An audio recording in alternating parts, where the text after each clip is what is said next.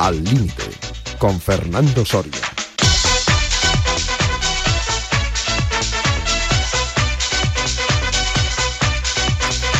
Hola, ¿qué tal amigas, amigos oyentes de Al Límite en Radio Marca? Estamos de domingo, de domingo de resurrección en Semana Santa y estamos también de tertulia al límite, pero en Radio Marca, la radio del deporte.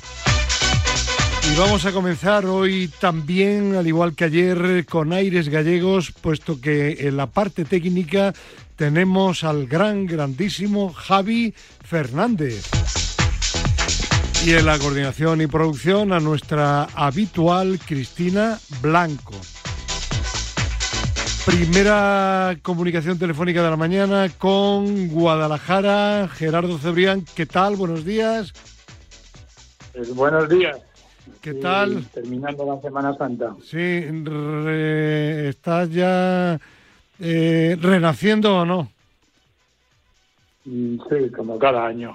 Lo digo por lo de la Semana Santa, domingo de resurrección. cada año es igual, ¿no? Es, bueno, depende, cada año tenemos un año más. Bueno, pero volvemos a renacer. Claro que sí. ¿Quién no renace porque está cada año más joven y cada año con un libro más? Nuestro psicólogo deportivo Chema Buceta. Don José María Buceta, ¿qué tal? Buenos días. Buenos días, buenos días. Espero que hayáis tenido una buena Semana Santa. La mía ha sido muy tranquila y, en fin, y espero seguir disfrutando del día que queda. Bueno, incluso el Atlético de Madrid últimamente funciona gana pues tranquilidad, ¿no? Bueno, yo estoy muy tranquilo a lo que haga el Atlético de Madrid, la verdad. Bueno, pero eh, los sentimientos filiales del hijo siempre tiran, ¿no? Bueno, no. No. Bueno, relativamente, relativamente. De todas formas, hay que reconocer que está jugando mejor el equipo porque está atacando más, busca más el gol.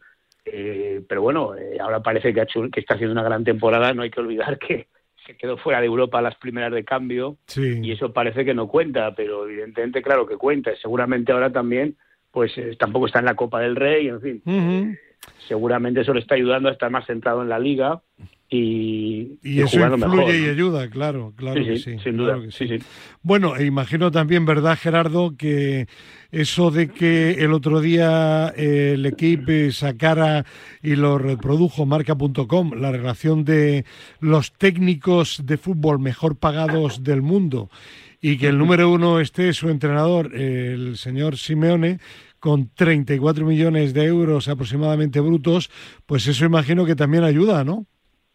Sobre todo, sobre todo a Simeone, ¿no? Sí, sí, sí, creo que sí, creo que, ¿no? Creo que no tiene problema, ¿no? No sé cuántos hijos tiene Simeone, pero vamos, creo que puede Tiene, tiene de varios matrimonios, sí, al menos de un par de ellos, sí.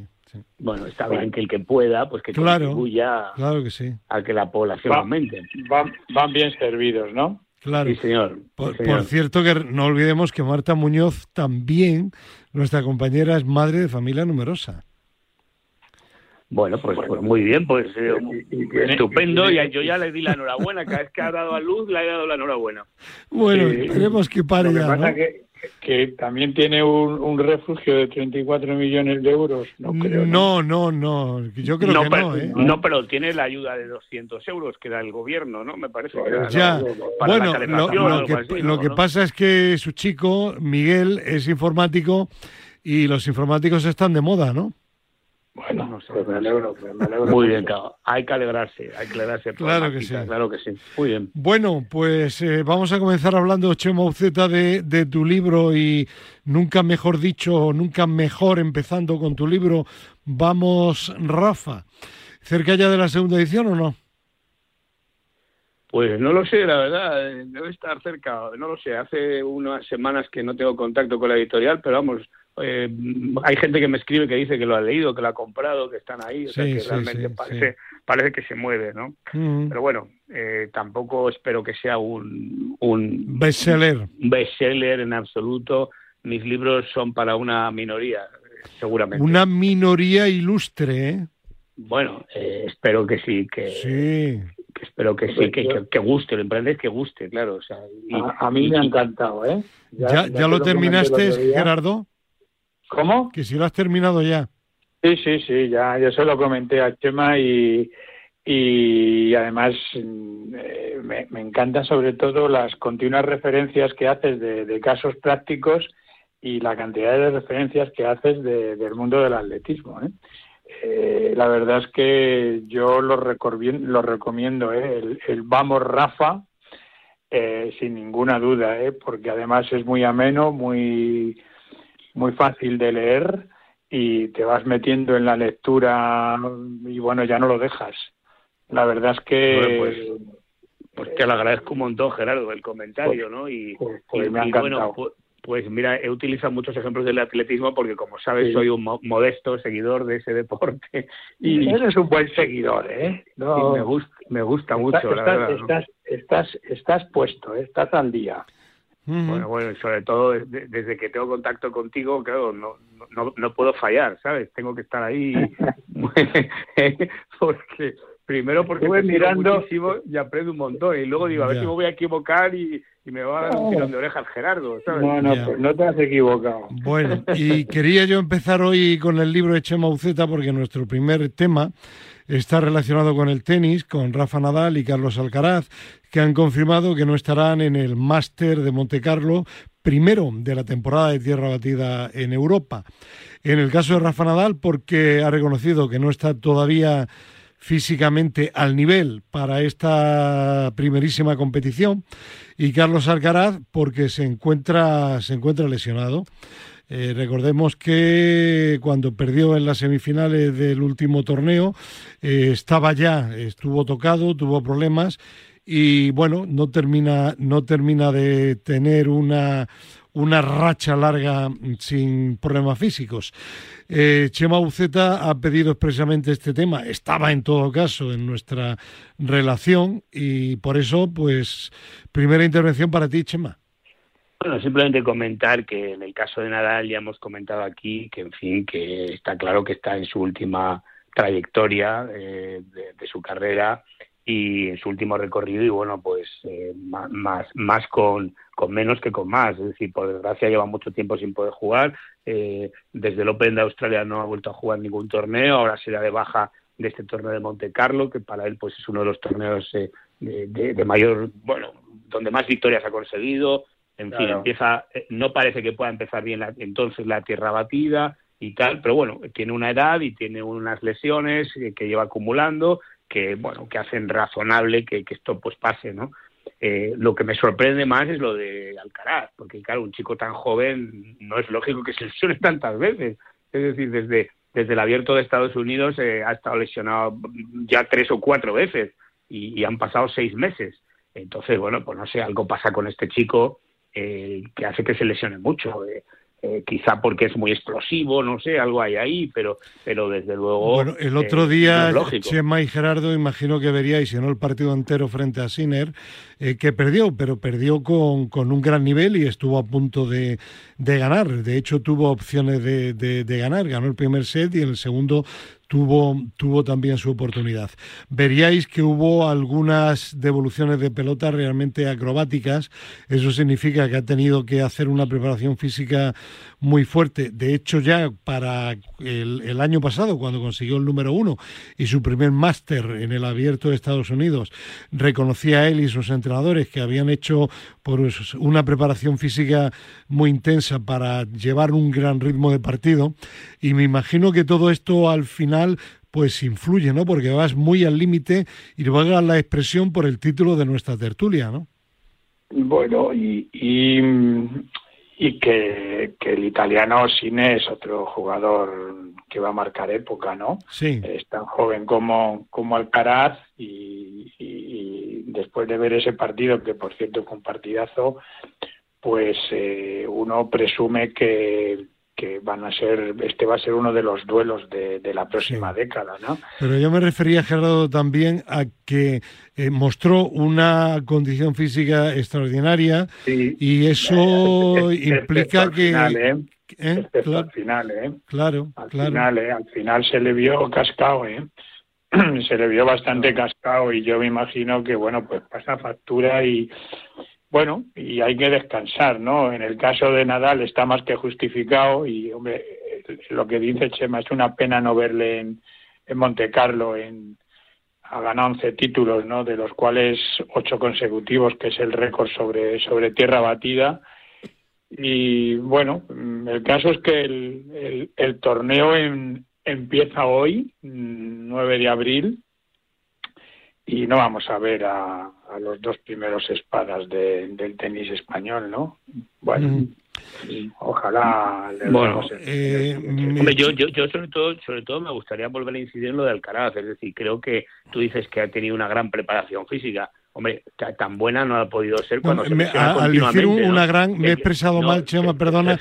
quiero decir que una preparación física muy intensa y quizá, y quizá a determinadas edades, digo yo, eh, no hay que forzar demasiado la máquina, ¿no? yo, no, yo no sé lo que ha hecho, pero pero lo que está claro es que la preparación física no es mejor porque sea más intensa, es la más adecuada en cada momento concreto, a veces tiene que tener más volumen, a veces más intensidad, hay que trabajar unas determinadas partes del cuerpo, otras no, en fin, ahí donde está el, la clave de la preparación física. Y, y, el objetivo siempre debe ser pues que el jugador pueda no simplemente hacer piruetas en el primer set, sino que pueda aguantar todo el partido. Y en este caso no solo todo el partido, todo el torneo. Y, y el siguiente torneo y el siguiente y el siguiente, porque es 19 tiene 19 años. Si en un partido de tres sets no puede acabarlo en buenas condiciones, imagínate cuando lleguen los partidos a cinco sets, ¿no? Es decir, es decir, que yo no sé si el problema está ahí o, dónde está, o este chico pues tiene ahí un, eh, no sé, un, problema de base que, no sé, algo hay ahí. Pero lo que está claro es que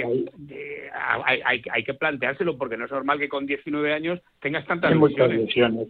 Muchas lesiones ahí, ¿no? Yo también veo coincido con Chema, ¿no? Hay y conmigo pasa muchas veces por está muchas veces en el dique seco y algo pasa, ¿no? Eh, no sé. Bueno, eh, es cierto que, que la fama le ha llegado muy pronto y a veces a lo mejor puede ser hasta bueno, ¿no? Que pare y, y no compita en este gran primer torneo de, de la tierra batida del año y pero bueno que, que le sirva para para adquirir mejor una, una, una buena preparación física, ¿no?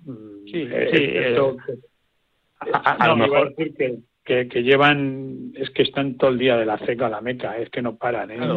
a, a, lo mejor es un jugador, Gerardo, que tampoco puede jugar todas las semanas. claro, claro, claro, Siempre, llega, siempre llega hasta la final y no es lo mismo que un jugador que le eliminan en el segundo partido. Entonces, bueno, pues vale, pues, pues efectivamente tendrá que seleccionar bien sus batallas. Es verdad que en Monte Carlo pierde muy pocos puntos porque el, año anterior eh, le eliminaron muy pronto, me parece que defiende 10 puntos nada más, mientras que sin embargo en el Godó y en el, y en el Abierto de Madrid pues eh, pues defiende muchísimos puntos porque ganó los dos torneos con lo cual eh, pues es muy probable que se reserve para jugar en Barcelona y en Madrid donde defienden muchos puntos. Entonces quizá tendrá que seleccionar mejor su calendario. Pues sí es, es, posible no es posible. Es que no todo el mundo no todo el mundo es un portento físico como es Rafa Nadal a ver que se me entienda bien eh, Rafa ahora tiene los años que tiene y está muy cascado, pero evidentemente en, a la edad de, de Alcaraz era, era un auténtico animal, era un depredador, o sea, eh, no, se lesionaba nunca, es,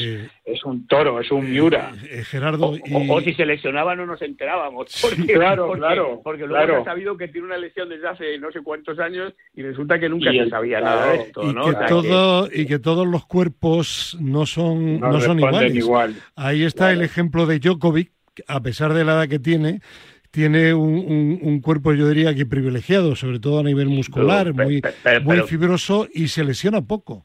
Sí, pero fíjate que por H o por B no juega todos los torneos. No, no, no, está seleccionando también, sí. ojo, ¿eh? Y, y, claro. claro, por una razón o por otra se va dosificando. Claro, hay, que, hay que dosificarse. Claro, y, luego ya, aunque no está en el guion de esto, pero aprovecho para decir que la que se ha dado de baja en, tierra batida y hierba es Garbiñe Muguruza. Pero, claro, esto, esto, esto no tiene que ver con las lesiones, tiene que ver con, con, su caída definitiva desde el punto de vista psicológico, ¿no? sí, señor. perdió un montón de partidos el año pasado en primera ronda, torneos en primera ronda, bajó al puesto 80, en Australia no hizo nada, eh, decidió entonces jugar torneos de 250, es decir, de tercer nivel, eh, le eliminaron a la primera, eh, dejó de jugar y ahora pues dice que está muy bien sin jugar, que le ha venido muy bien. Está claro que esta chica, vamos, dudo mucho que pueda volver. leía el otro día en el marca.com que ahora mismo está en el puesto número 132. Sí, sí, sí, No, no, claro, claro. Pero es más, es que sin jugar esta temporada de tierra batida y hierba parece que va a bajar al 180. Entonces, bueno, quiere decir que para poder participar en torneos tendrá que pedir eh, wildcards, es decir, una invitación, lo cual puede ser que se la den porque es una campeona de Wimbledon y de Roland Garros, ¿no? Pero en cualquier caso, eh, es que es que esta chica yo creo que ha tirado la toalla, ¿no? Tiene toda la pinta. dudo mucho que vuelva y si vuelve, pues será muy difícil que recupere el, nivel que tenía. Claro. Lo que pasa es que no puede decir directamente que se retira Chema porque evidentemente tiene patrocinadores por medio, tiene, contratos y entonces no puede decirlo porque automáticamente se acaba el, pierde. Eso es, eso es.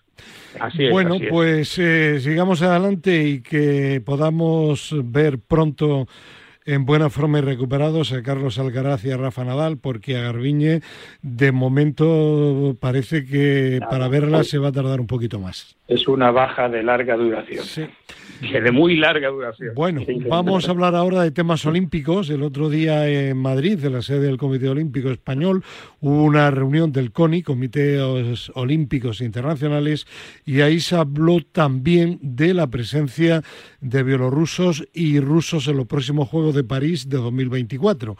La postura oficial del Comité Olímpico Internacional a día de hoy, si no cambia, es que podrán participar bajo bandera olímpica siempre y cuando declaren estar en contra de la guerra. Bueno, Chema, ¿qué, qué opinas? Porque parece que la opinión en esta reunión de Madrid pues estuvo muy dividida, ¿no? Bueno, tengo información de, ¿eh? tengo información de alguien que estuvo allí, que no puedo dar su nombre, eh, me ha comentado que la opinión estaba muy dividida, eh, que efectivamente la posición oficial es esta que tú has dicho, no, no a los deportes de equipo, ahí no, pero en deportes individuales, pues que los deportistas puedan participar siempre y cuando, pues, eh, fin, estén en contra de la guerra o no digan nada, en fin, esto es un poco lo que hay. Pero también es verdad que hay muchos otros otros problemas para, es decir, esta idea no, no está tan claro que se pueda aplicar.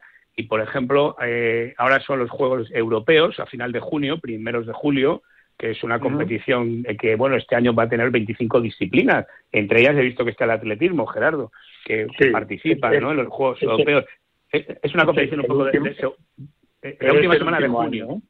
Sí, la última, el último año. El último año que participa el atletismo. Que participa, de hecho, he visto que la natación no está, por ejemplo, este año no, no, va, no va a haber y, esto se queda un poco como para deportes, digamos, de menos visibilidad. Eh, pero bueno, de esto podemos hablar en otro momento, si os parece. Pero a lo que voy, a lo que voy, que estos juegos son en Polonia y parece ser que el gobierno polaco ha dicho que no va a admitir la entrada de deportistas rusos y bielorrusos a, participar. Claro, es que de hecho, de hecho en atletismo no van a participar. no, no, es que parece ser que incluso el gobierno polaco ha dicho tal. Con lo cual, eh, una duda que hay y, preocupación, digamos, del Comité Olímpico Internacional parece ser es ver qué va a hacer el gobierno francés, si va a permitir que entren los atletas, bueno, los deportistas en general, rusos o bielorrusos a Francia para los Juegos Olímpicos, porque incluso se teme que pueda haber, eh, bueno, protestas en la calle, en fin, que sea un tema muy polémico. Hay, hay, hay, hay matices importantes ¿eh? en esta en esta información del del COI. ¿eh? O sea, el COI lo que dice es que acepta la, participación de deportistas bielorrusos y rusos, pero ojo, siempre que tengan el permiso de la Federación Internacional correspondiente. Cuidado con esto, ¿eh?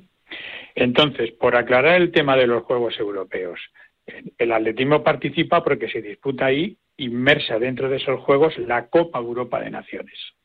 Entonces, por eso participa el atletismo. No está Rusia. Y luego, respecto a la participación de rusos y bielorrusos en los Juegos, ojo, porque la Federación Internacional ha sido tajante, la World Athletics. No tienen permiso. Y la de ah, pues también. No tienen permiso. Ese es un matiz muy importante, Gerardo, que, yo no conocía. Y, y luego, y luego hay países ya no estoy hablando solo de Ucrania o de Polonia, no. Tan, tan, tan importantes como puede ser Alemania, Italia o Francia, que han dicho que hay. que no. Pues fíjate que, no Francia, Francia, es el anfitrión, además de los juegos. Claro, que no, que, no lo aceptan.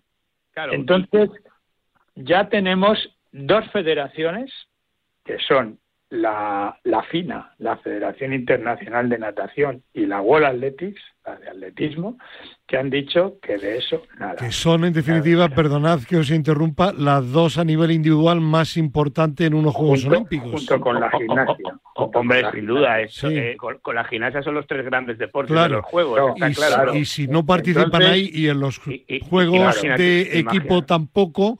Imagínate, claro. Pero es que yo lo que no entiendo es, yo lo que no entiendo es por qué el presidente del Comité Olímpico Internacional se mete en este charco. Pues para quedar, bien con, para quedar bien con todo el mundo, Gerardo. No, pero para quedar bien con todo el mundo, muy mal hecho, porque hay países, ojo, y no estamos hablando de Ucrania, que obviamente se opone. Es más, incluso Ucrania ha dicho que puede que los boicotee. eh, cuidado, ¿eh? ¿eh? O de Polonia, que es el país amigo de Ucrania, bueno, entre otros, ¿no? Eh, no, cuidado, estamos hablando de Alemania, Estamos hablando de Francia. Eh, verás que poquito tarda en pronunciarse el Reino Unido. ¿Eh? O sea, seguro, seguro, seguro. Eh, ahí yo no sé por qué se mete en este charco. Pues algo, algo hay ahí que, que, fin, que a lo mejor no huele muy bien, ¿eh? ojo con eso, ¿eh? porque si no, no es normal, estoy de acuerdo contigo. Y luego fíjate que, hay otro detalle que me han comentado, porque y es que, claro, eh, eh, a, ti, si tú quieres participar en los Juegos Olímpicos, te tiene que presentar el Comité Olímpico de tu país, ¿no? Entonces parece ser que es que el Comité Olímpico de Rusia no está sancionado por lo visto, curiosamente, ¿no? Mm. O sea, no, no, no está, no tiene ningún tipo de, de, no, no, lo que hay es una una prohibición general de la participación de atletas rusos y bielorrusos por la por la por la guerra de, Ucrania, es está sancionado el país, o sea, por encima del Comité Olímpico Ruso, ¿no? Pero, pero claro, eh, no sé, o sea, yo es que a veces eh, se, eh, se toman decisiones que, que sinceramente, ¿tú, ¿tú crees que Estados Unidos ya. Va a decir que sí. Eh, Gerardo, habrá que esperar porque tarde o temprano, tarde o temprano, no, y que tarde o temprano se sabrá el motivo real si es que hay algo detrás. Y esperemos, y esperemos, vamos a ser un poquito optimistas, ¿por qué no? Que la guerra termine de aquí a los Juegos Olímpicos ah, de París ojalá, y que el problema se solucione o medio se solucione, que sería lo ideal. Hombre, queda año y medio, queda año y medio y, tal, pero, pero claro, entiendo que también eh, ahí hay un tema de, de clasificación, ¿no? Porque, porque algunos deportistas tendrán que clasificarse, si no, no Hombre, a ver, claro, en atletismo, por ejemplo, tienes que hacer unas marcas mínimas que, por cierto, son, perdón por la expresión, la releche, y si no tienes que conseguir puntos. Y para conseguir puntos tienes que participar en pruebas del Global Calendar o sea, que es el calendario internacional. Y Rusia no tiene ninguna. Y a nivel de equipos hay que estar en un proolímpico o quedar en los primeros puestos del europeo. Por eso digo que, que se, se, dice unas cosas, parte de en este caso del presidente del Comité Olímpico Internacional, o una ligereza. Pues vamos... A nivel de equipos, a nivel de equipos, perdona, olvídate, porque mira, por ejemplo, en, baloncesto, por ejemplo, tendrías que jugar el, el, la Copa del Mundo este año, con lo cual no lo van a jugar. A mm, partir de ahí, pues ya no se van a poder meter. Es decir, que hay, hay una serie de, de etapas previas en los deportes de equipo que ya es muy tarde, digamos, porque tendrían que haber empezado ya a competir. Y a nivel individual, lo que dice Gerardo, la falta de puntos, de, competiciones válidas, en fin, está complicadísimo, ¿no? O sea, que aunque termine la guerra dentro de seis meses, quizás tarde, ¿no? Ya. Bueno, pues vamos a dejar el tema ahí, si os parece, y seguimos adelante. Estaremos alertas a lo que pueda ocurrir para analizarlo aquí en la tertulia, ¿de acuerdo? Muy bien. Pues eh, vamos a hablar ahora de Alejandro Valverde, de, eh, un tema eh, que comentamos aquí habitualmente y es la transición normalmente complicada y dura del deporte profesional a la vida normal o a la vida laboral normal, no deportiva, cuando te has retirado de tu, de tu deporte. El otro día leía yo en, en Marca que el ciclista, eh, mejor dicho, ex ciclista, que lleva más kilómetros realizados sobre la bicicleta este año, es precisamente Alejandro Valverde, que se ha retirado ya de forma oficial. Un Alejandro Valverde que, por cierto, va a competir el próximo día 23 de abril en una prueba en Almería. Eh, comentaba también en unas declaraciones a marca Alejandro Valverde, dice, sigo entrenando igual que siempre, entreno mucho y disfruto de la bici. Lo que más echo de menos en mi nueva vida es la competición, el estar con mis compañeros. Eso sí que lo he hecho muy en falta. Eh, Chema Buceta, como psicólogo que eres, eh, entrenador, tertuliano, es que eh, seguimos con, con, un gran, con un gran déficit, una gran laguna en la transición de los deportistas profesionales a, la vida normal porque de alguna forma lo de Alejandro Valverde entrenar tanto y sus declaraciones eh, está indicando que, que no termina de, de, de, implicarse, de integrarse en la vida, en su nueva vida, ¿no? Hombre, no conozco el caso de Alejandro Valverde, pero lo que está claro es que la transición siempre es difícil, porque por mucho que quieras hacer asesorando, estudiando, en fin, claro, evidentemente cuantos más recursos tienes ajenos al deporte, pues menos difícil es la transición. Fíjate que no te digo más fácil, te digo menos difícil, porque bueno, tienes otras otras eh, obligaciones, otras inquietudes, otros estímulos a los que eh, engancharte y eso pues puede hacer que tu vida pues eh, digamos siga avanzando de una manera interesante y puedas de alguna manera pues pues ir alejándote de lo que eras. Pero en cualquier caso es que es incomparable la vida de un deportista de élite con la intensidad que tiene las emociones que tiene. Es incomparable todo eso esas vivencias con lo que puedes hacer después.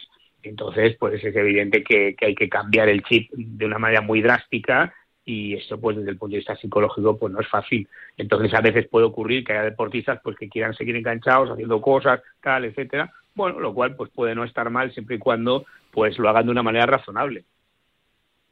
Claro. Y, sobre todo sobre todo Chema también depende un poco de, de la otra preparación eh, para la vida que ha tenido el deportista de alto nivel. O sea, quiero decir, por ejemplo, no es lo mismo que se retire Alejandro Valverde, que mm, lo desconozco, pero, pero supongo que después de toda una vida montado en bicicleta, pues ha tenido poco tiempo para hacer otras cosas que, por ejemplo, cuando se retiró, pues no sé, por ejemplo, Juan Corbalán, que era doctor en medicina, ¿no? Y, puede engancharse y puede engancharse a su otra profesión, ¿no? Eso es, eso es. Eh, bueno, mm, sí, la verdad es que el, cuando estás en, en, la cúspide ha sido lo ha sido todo en el mundo del deporte y de buenas a primeras eh, me retiro y no tienes otra otra cosa que hacer, pues la verdad es que sí que... Eh, incluso eh, permitirme introducir un, matiz sobre lo que estáis diciendo y en lo que estoy absolutamente de acuerdo. en España, al menos, tanto el Consejo Superior de Deportes como el Comité Olímpico tienen una serie de programas para adaptar a la vida laboral, es decir, para formar en profesiones a los deportistas que se retiran de la élite. Pero yo creo, yo creo, no sé qué opináis, sobre todo tú, Chema, como psicólogo, que el problema no es solamente que te formen para integrarte en el ámbito laboral, sino también para integrarte en, en tu vida diaria. Recuerdo a Río Ferdinand, que además tuvo mala suerte, porque creo recordar, si no me falla la memoria, que falleció de un cáncer su, su mujer. Este fue jugador internacional de Manchester United y comentaba que de buenas a primeras tuvo que hacerse cargo de sus hijos pequeños y dice que fue para él un trauma tremendo porque tenía que estar preocupado de, que se acostaran temprano, levantarse, desayunar, llevarlos al colegio. Como creo que habéis dicho en alguna ocasión tú y Gemma Sancho aquí en nuestro programa, esa preparación mm, por parte de psicólogos debería de empezar antes de que se retiren y no solo en el aspecto meramente laboral. Ya, pero vamos a ver, pero esto esto es un poco, tampoco se pueden pedir peras al olmo, vamos a ver. es decir, eh, es, decir aquí hay, o sea, hay una diferencia muy grande entre el estilo de vida de un deportista de élite mientras es deportista de élite y su estilo de vida cuando deja de serlo. Entonces, el cambio es muy brusco. Entonces, vale, pues eh, ¿se puede preparar a la gente antes? Bueno, pues algunos sí, porque piensan eh, con tiempo y tal, pero al, al deportista de élite no le gusta pensar en la retirada, no le gusta, en general me refiero, ¿no? Porque está inmerso en lo suyo eh, y, y, no quiere dejarlo y, y, sigue y tal. Y entonces, pues, pues eh, vamos a hablar de la retirada cinco años antes de que te retire. Es que esto no, no, es infumable. Eh, ¿Entiendes lo que te digo? O sea, se, puede hablar de, de, estudiar, de formarte, de lo que es, digamos, el tema laboral, etcétera, pero vamos, eh, ya está, ¿no? Eh, se puede intentar conciliar bueno, con la vida familiar. Chema, por lo, lo posible, menos pero... poner a disposición de los deportistas a un ah, profesional. Bueno, pero eso, vale, poner, que cada uno haga lo que quiera. Luego. Poner al pero profesional no. para ayudar a, al que al que se deje ayudar y al que quiera dejarse claro, ayudar. Claro. Pero en cualquier, en cual, y entonces lo que ha dicho Gerardo tiene toda la razón, porque el que tú tengas otro recurso ya no es solo una cuestión laboral, es también una cuestión personal, porque tienes una claro, motivación, pues... algo por lo que levantarte por la mañana de la cama, uh -huh. ese es el tema, ¿no? Claro. Entonces, eh, bueno, pues eh, claro que sí que es bueno tener una cierta ayuda, pero de pensar que ahora eh, cinco años antes de la retirada vamos a poder hacer programas en general para deportistas, pues hombre, sinceramente me parece un poco utópico. Otra cosa es ayudarles a que tengan otros recursos. Creo que esta es la clave. Es decir. Oye, eh, muchos atletas estudian, fenomenal. Seguramente van a tener una mejor transición que el que no ha hecho nada, que el que tiene 36 mm. años y, y, y, no sabe qué hacer y, y, al final pues acaba yendo a, a, todas las carreras populares posibles para ganar cada vez menos dinero. Bueno, pues, pues evidentemente será mejor la transición del que tiene otros recursos. Esto es evidente, ¿no? Eso.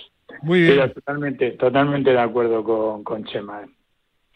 Perfecto, pues vamos a seguir adelante y vamos a abordar otro aspecto de los deportistas de, de, alto rendimiento. Aquí no tanto cuando se retiran, sino cuando empiezan a ser importantes, a ganar dinero, a estar en los medios de comunicación. Como es un tema ahora de un personaje de fútbol, tenemos preparada ya la comunicación telefónica con nuestro queridísimo licenciado López Nombela. Profesor, buenos días. Buenos días. ¿Qué tal? ¿Cómo están ustedes? Muy bien, el señor Bucete y el señor Gerardo ansioso de saludarle.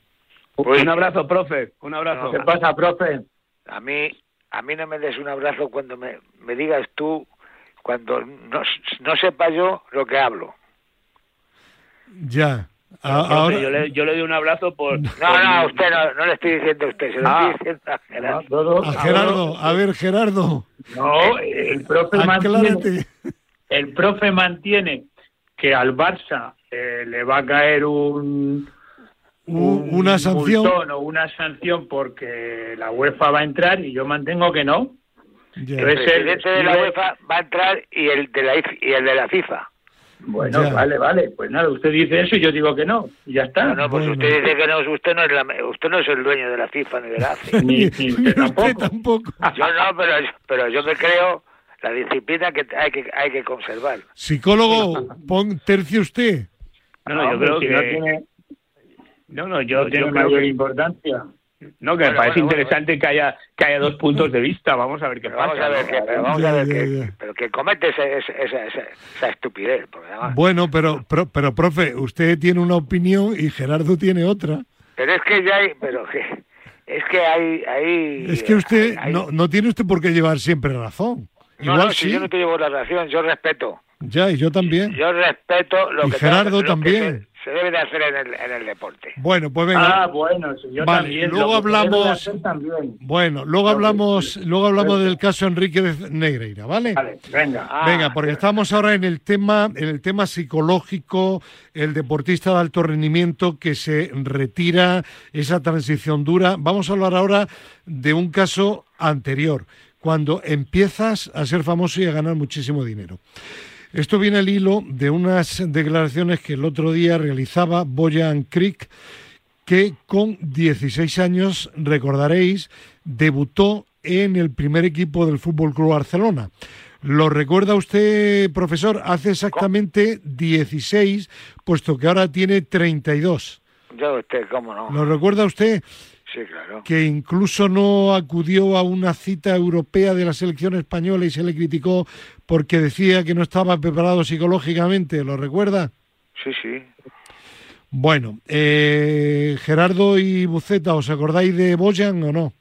Sí, sí, yo me acuerdo. Claro, bueno, y además creo creo que no solo jugó en el primer equipo del Barcelona, sino que no mucho más tarde le pusieron en la selección española para que no pudiera jugar con Yugoslavia sí, o, Serbia, vamos. Sí, y, que luego le, le, convocaron para la siguiente Eurocopa y no fue.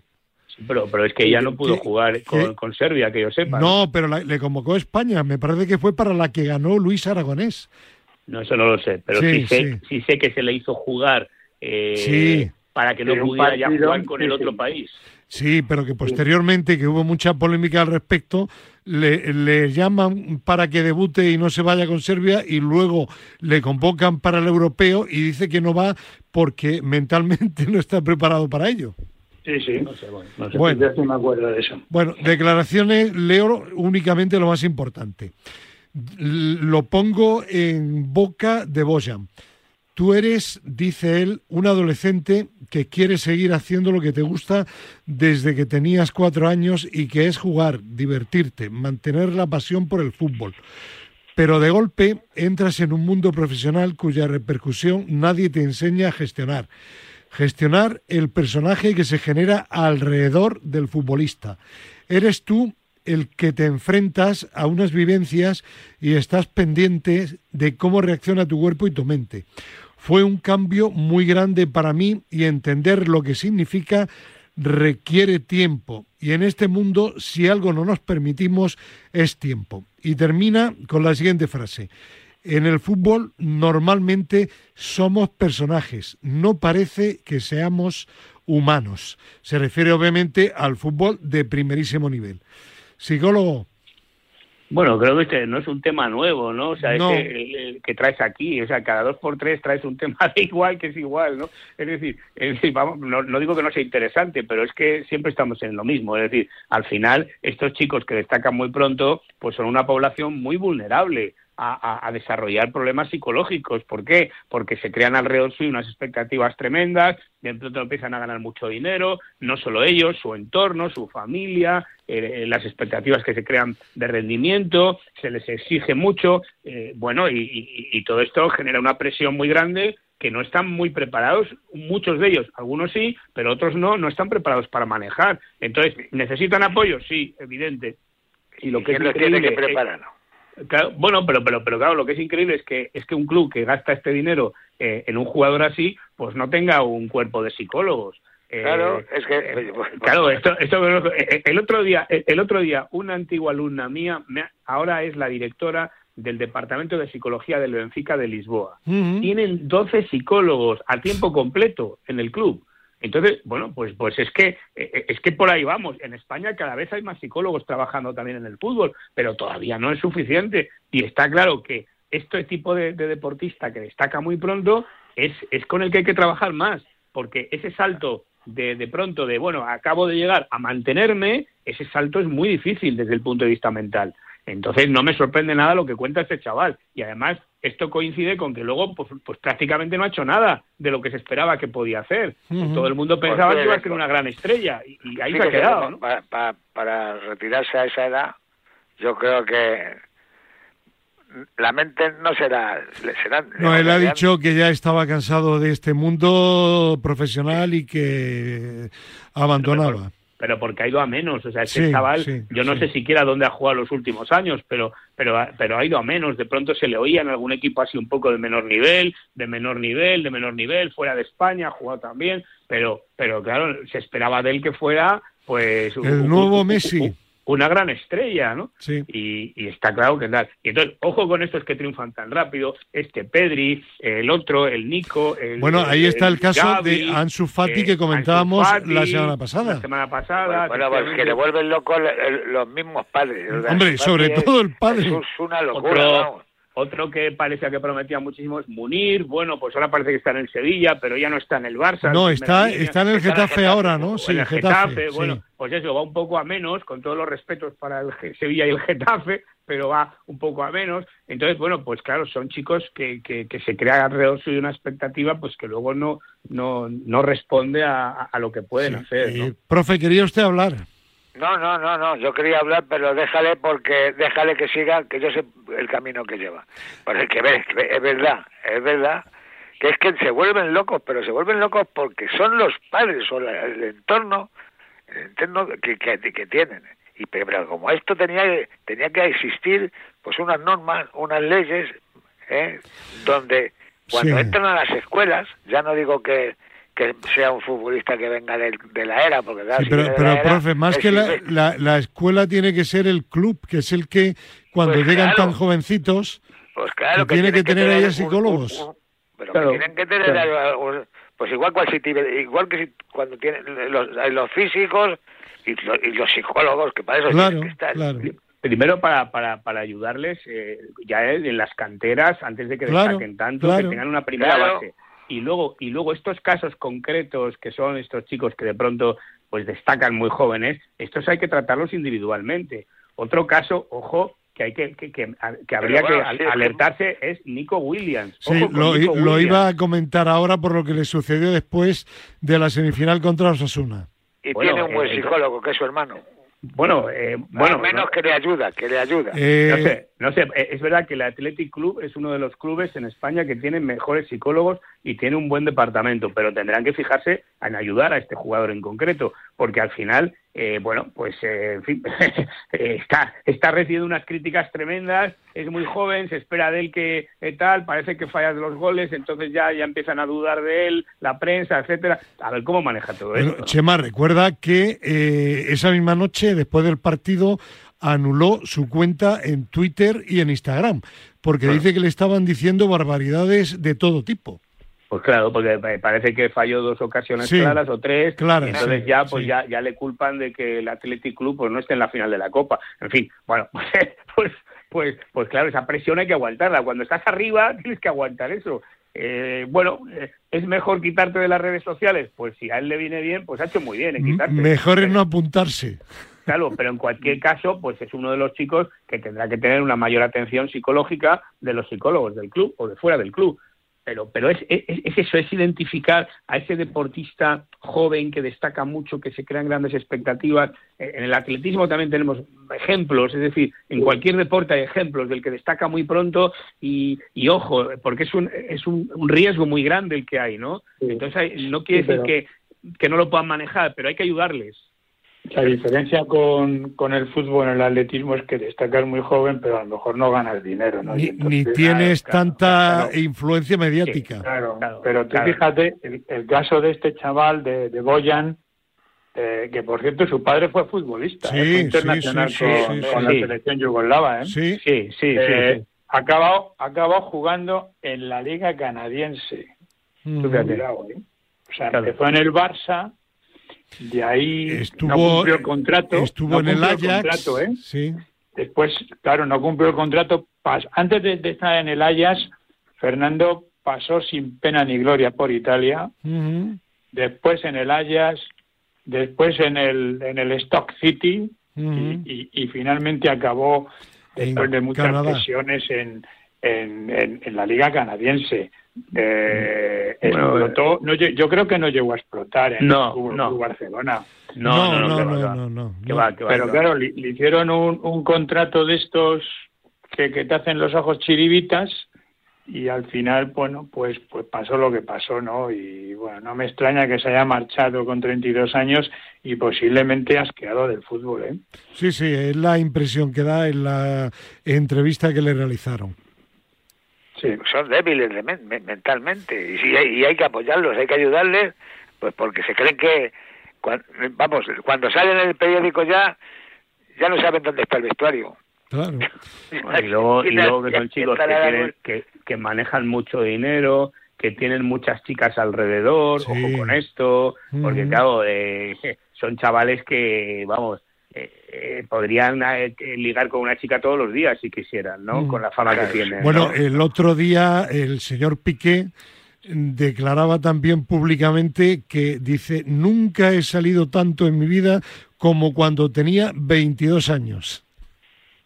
Bueno. Está reconociendo, bueno, pues eso, lo, que insinúa pero, Pero ¿no? es que salgas, es que es que eh, te encuentras eh, que te, conocen de pronto y se te pegan ahí enseguida. O sea que, ojo con eso, eso es así, ¿no?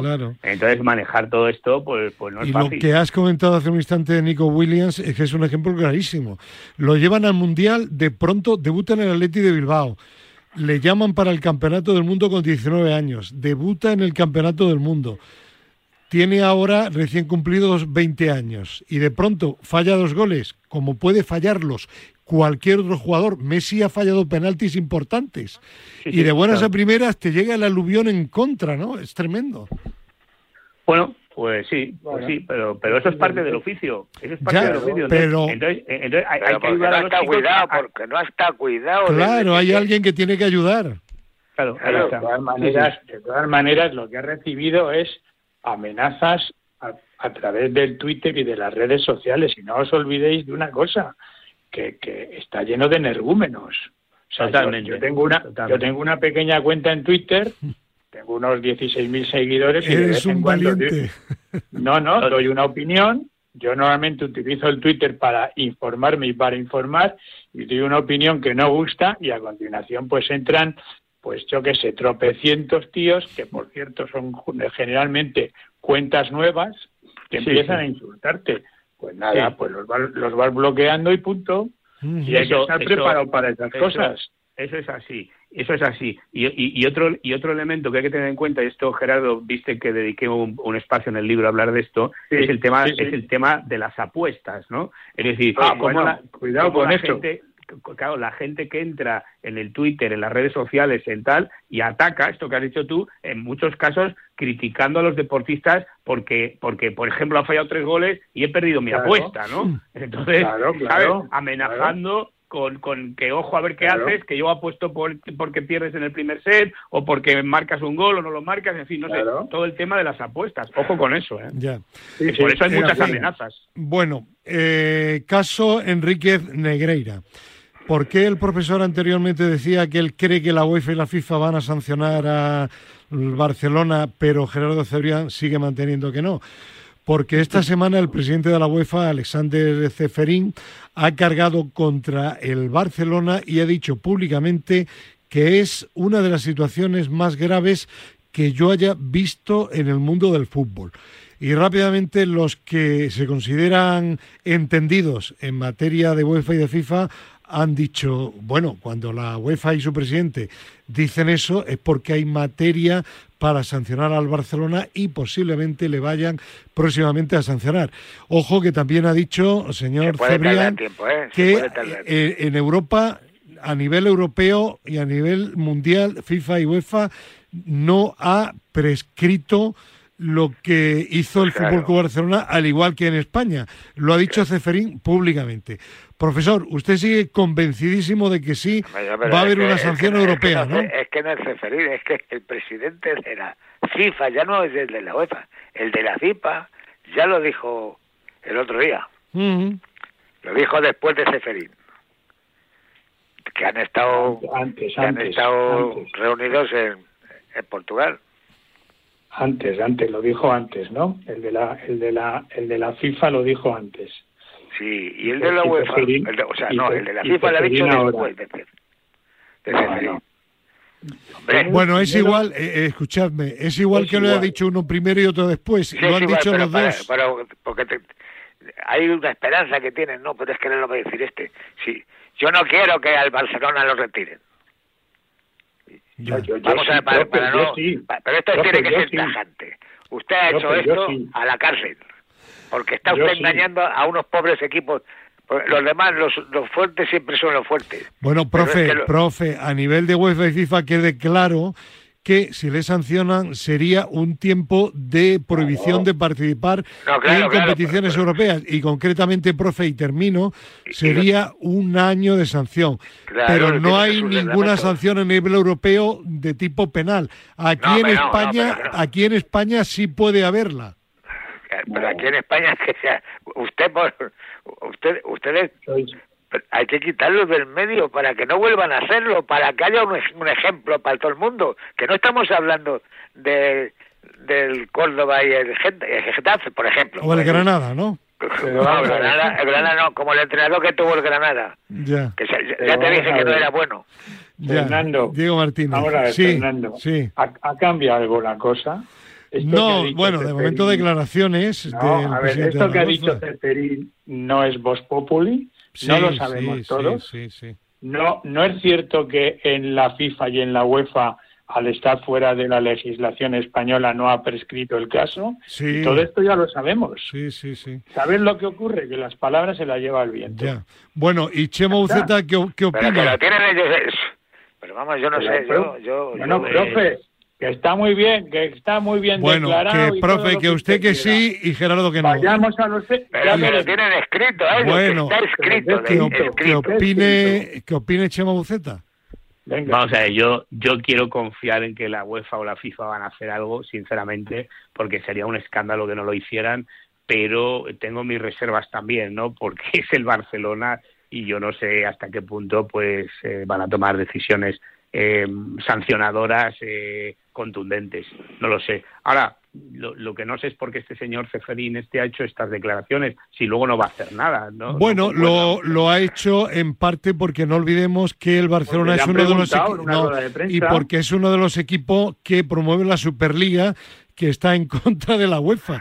Seguramente si No, hubiera eso- sido eso está escrito claro, de antes, y eso, claro. eso tiene sus, sus reglamentos, como, como en todos lados. De, ta- de todas formas, yo más que dar respuestas hago preguntas. Eh, eh, ¿Cuándo se va a pronunciar la UEFA o la FIFA? Eh, Van a- Eso va a dicen, dicen que Ahí, de, ahí es donde voy de yo. aquí al verano, porque después del verano hay elecciones a la reelección Eso, y eso. quieren que este tema esté solucionado antes, Eso. para que no haya Una- luego polémica durante el proceso de reelección. Sí, Chema. dime, dime, Gerardo. Sí. Una multita y se acabó. ¿Tú crees que va a ir por Una ahí? no? multita. No, ese, no es, ese no es el castigo. Eh, para el Barça casi lo peor, ¿eh? que tenga que poner dinero. Profe, si yo, si yo no estoy diciendo que no merezca una gran sanción deportiva, incluso en España, yo lo que estoy diciendo es que no va a pasar nada. Bien. Bueno, pues no, pero este no tema, porque crea que no debe pasar nada. Es todo lo contrario. sino porque Es que- crees que quienes tienen que sancionar no lo van a hacer. Exactamente. Gerardo, Gerardo, ¿por qué, por, por- por qué lo crees, Gerardo? ¿Por qué lo crees? ¿En Porque qué tienen muchas más cosas que callar. Ya, Vale. ya. Muchas. Bueno, pues dejemos aquí este Vale. tema y seguimos adelante, ¿vale? Hasta que no me lo expliquen bien eso. Bueno, eh, o luego Gerardo le llama por línea No, interna. no, no, gracias, no, que no, no, no, que no, que no. Que no. Gerardo, que no le Eh, llame. Sería un, tor- sería un tormento. Bueno, otro tema. Seguimos adelante, ¿vale?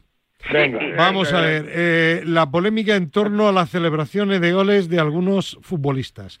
El otro día, en el partido entre el Nápoles y el Milán, que por cierto ganó y de goleada el Milán a un Nápoles que es ya virtualmente, todavía matemáticamente no, pero virtualmente campeón de la Liga Italiana, en el intermedio que iban 0 a 2 a favor del equipo milanista, el señor Spalletti, entrenador del Nápoles, en el intermedio se dirigió a Leao, jugador del Milán y que había marcado uno de los dos goles del equipo milanista por la forma de celebrar el gol, que no le había gustado en absoluto. Paolo Maldini, el legendario lateral izquierdo de Italia y del Milan, que ahora es el máximo responsable deportivo del Milan, se fue a por el señor Spalletti, entrenador del Nápoles, y le dijo, señor, está nervioso, pero has ganado ya el campeonato. ¿Qué co puntos suspensivos quieres? Si ya has ganado el campeonato. Bueno, eh, mm, eh, todo es por la forma de celebrar de Leao de este gol, que por cierto luego marcó otro y ahí sí que estuvo bastante prudente en la celebración. Esto viene también a cuento por la polémica que hay en torno a las celebraciones de Vinicius en algunos partidos del Real Madrid. Mi pregunta es, ¿hay jugadores que se pasan en la celebración de los goles y tendrían que ser un poco más prudentes o comedidos? Se pasan 10 pueblos. 10 Pregunto, pueblos. profesor. Sí, es una falta de respeto. Sí, Sí, y además a mí no me gusta tampoco que los castigue la gente, el, público. No, no. Pero oiga, celebre usted y, y no empiece usted a bailar y a hacer gili... Bueno, ya, eso. ya eso, eso. Porque claro, porque entonces ya, ya es una falta de respeto y eso me parece también muy bien. Ujú. Profe, estoy completamente de acuerdo con usted. Porque que vamos, lo de Vinicius ya... Para, para que vea le que da no- vergüenza que es madridista. Al que es madridista, Sí, te- de verdad te da vergüenza. Bueno, te- Claro. porque, pero eso eso viene en la formación desde pequeños. Este, Eso sois que son del- porque es que ese se lo ha dicho a, los, a otros jugadores que yo gano más que tú, que lo- o sea que, Pero hombre, primero que no hay respeto. Ya. ya está. Eh, Buceta, volvemos a lo que habíamos hablado anteriormente, psicólogo desde la cantera en el club. Hombre, desde luego eh, hay que educar a los chicos en el éxito. Cuando marcas gol, cuando vas ganando, cuando machacas al rival, pues eh, tienes que ser respetuoso. Y eso de las canteras habría que hacerlo porque eh, muchas veces los equipos infantiles, benjamines, incluso alevines, pues desde los grandes clubes machacan a los rivales y bueno, pues hay que saber ganar y bueno, pues celebrar con respeto los goles. En cuanto a ya en la élite, pues hombre, es verdad que también aquí hay un factor cultural es decir, el jugador de Brasil pues siempre ha sido más expresivo, más de pues de hacer unos pasitos de baile y quizá allí en aquel entorno pues es lo más normal, ¿no? Pero aquí pues muchas veces se pasan de la raya. Y lo mismo pasa en otros deportes. Por ejemplo, a mí no me gusta nada ver que sacan el puño al rival cuando consiguen un punto en el tenis. O eh, tuvimos en, en, los Juegos Olímpicos en waterpolo, que yo incluso lo comenté, creo que aquí, donde en la tanda de penaltis, cada vez que metían un gol, le sacaban el puño a, la portera del equipo contrario. Y, y esto incluso los comentaristas que comentan estos partidos, pues parece como que qué bien, fíjate cómo le ha sacado el puño, me parece de verdad una falta de respeto, ¿no? Has ganado el punto, puede sacar el puño, pero de una manera discreta hacia ti, pero no enseñárselo al rival de esa manera, ¿no? Por ejemplo, ¿no? Y mm. la celebración de los goles, pues pasa igual.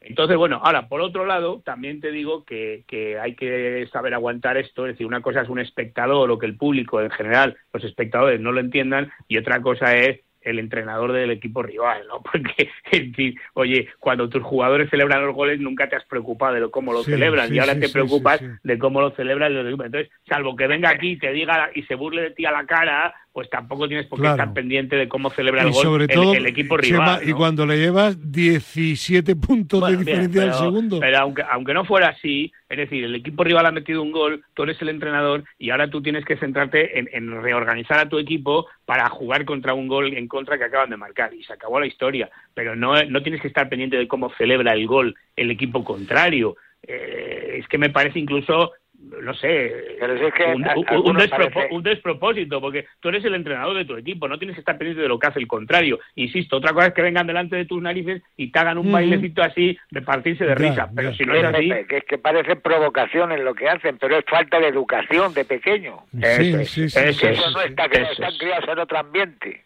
Eso, es, el, otro, otro deporte de, de, fútbol, que no son fútbol, hay más hay más educación, mejor formación. Bueno, lo, ha dicho profe Chema Uceta, depende también de la formación del deportista y del país del el que entorno cultural el entorno cultural eh, y, también y también de la respuesta del público ojo eh porque yo he visto yo he visto en atletismo como algún atleta ha haciendo el avioncito en una prueba de medio fondo y la grada le ha respondido con una pitada descomunal. Mm. Pitada al atleta que ganaba, ¿eh? Sí, sí, y en cambio, y en cambio a Vinicius o al jugador este cuando juegas en casa y lo celebras así, la, la, la grada es un jolgorio. O sea que también depende, también depende del deporte.